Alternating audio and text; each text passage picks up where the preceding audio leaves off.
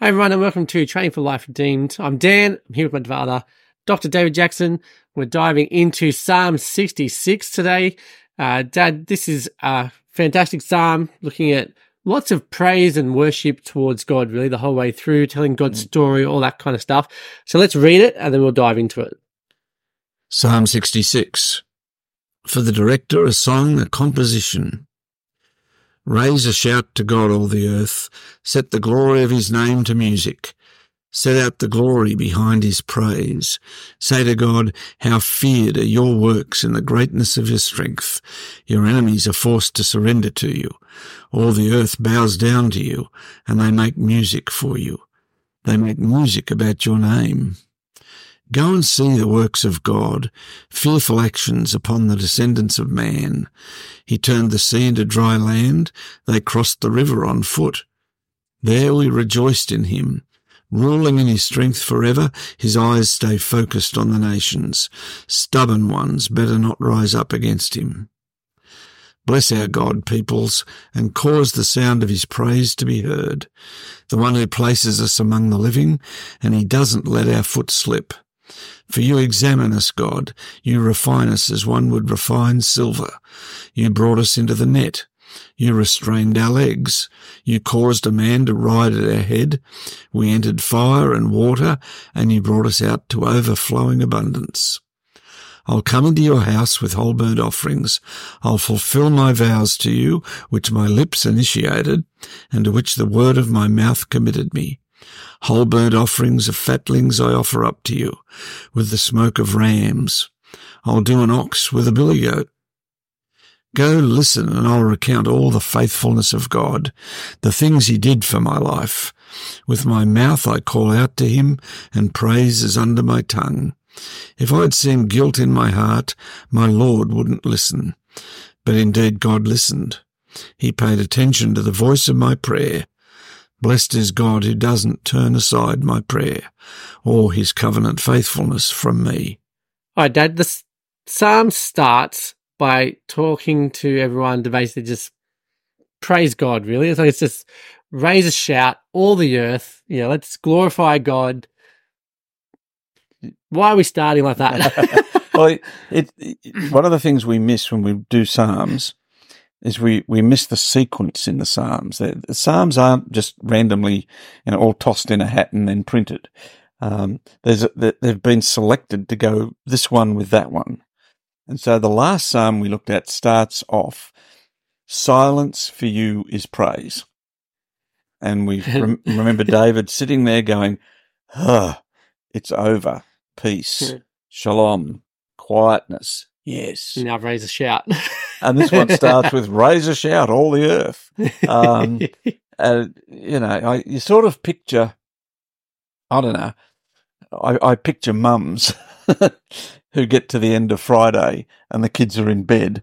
Um, and mum just sort of sits down uh, with a little glass or something. It says, ah, mm. you know, the week is done.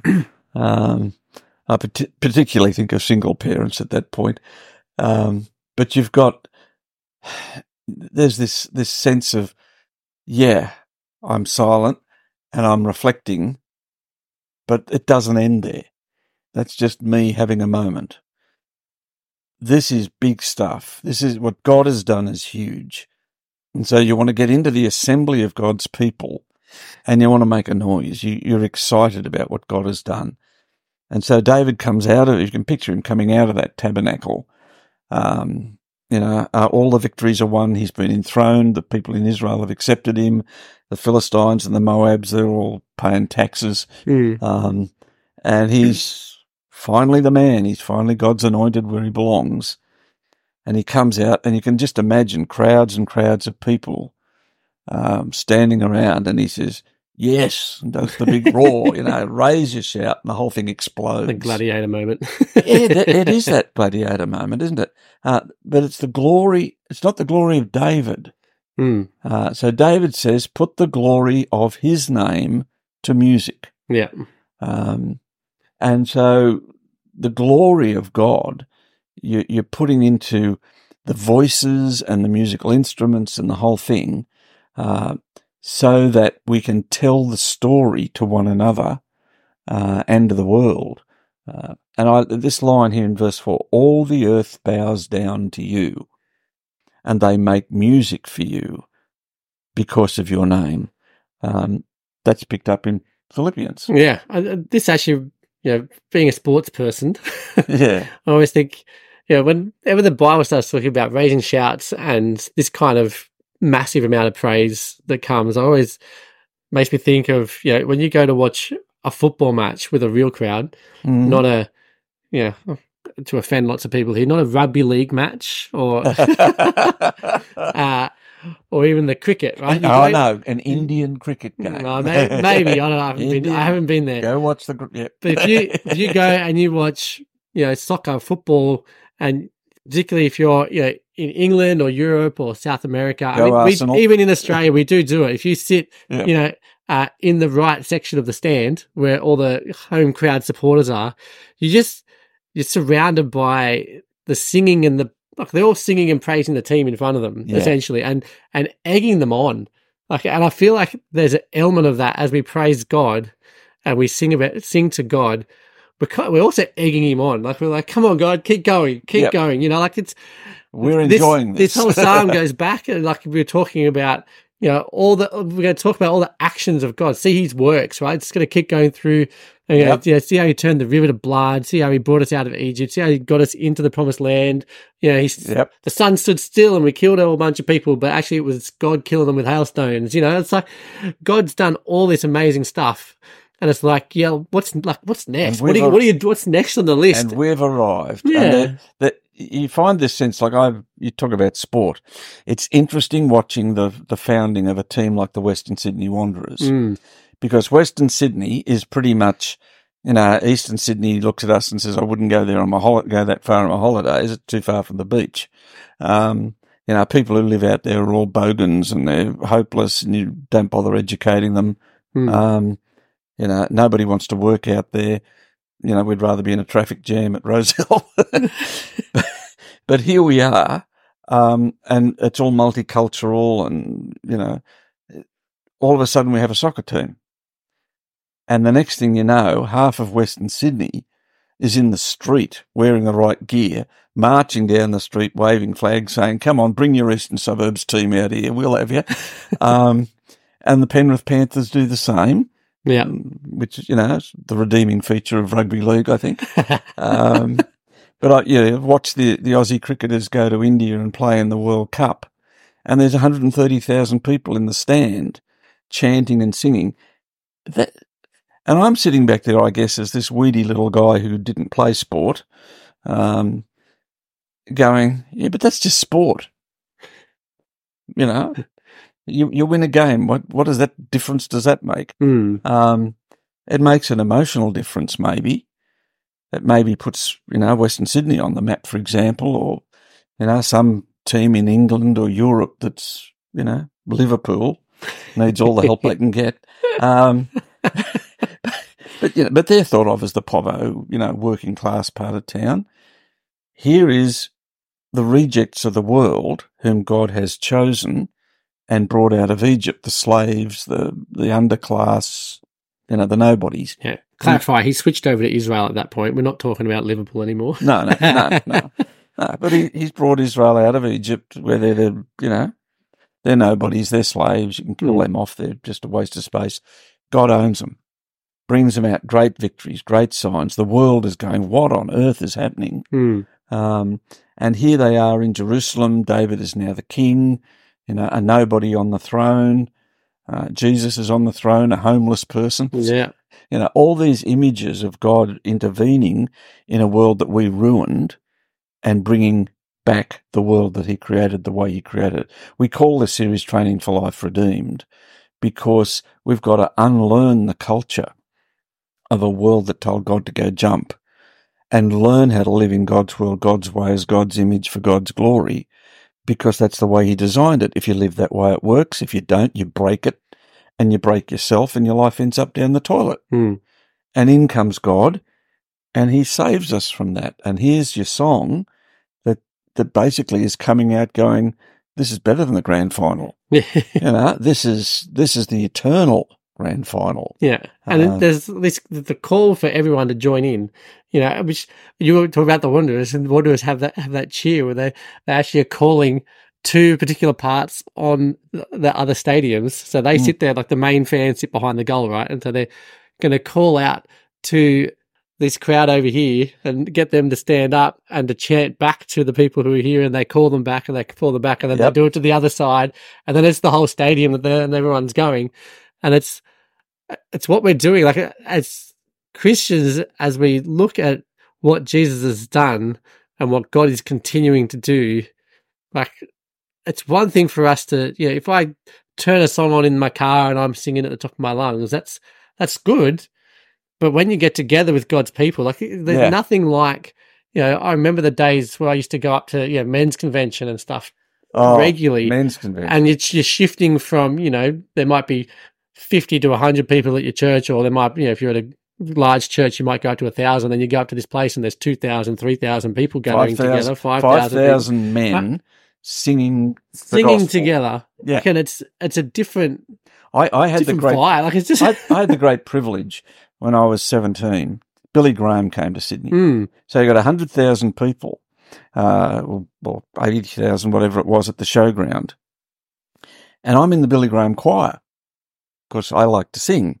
And we're in there with, you know, this fella teaching us to sing in harmony.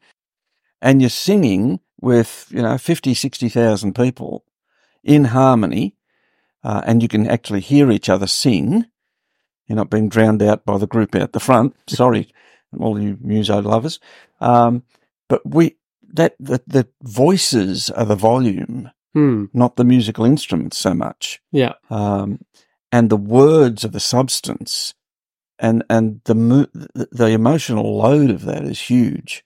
Uh, and it, it is, it's proportionate to what God has done.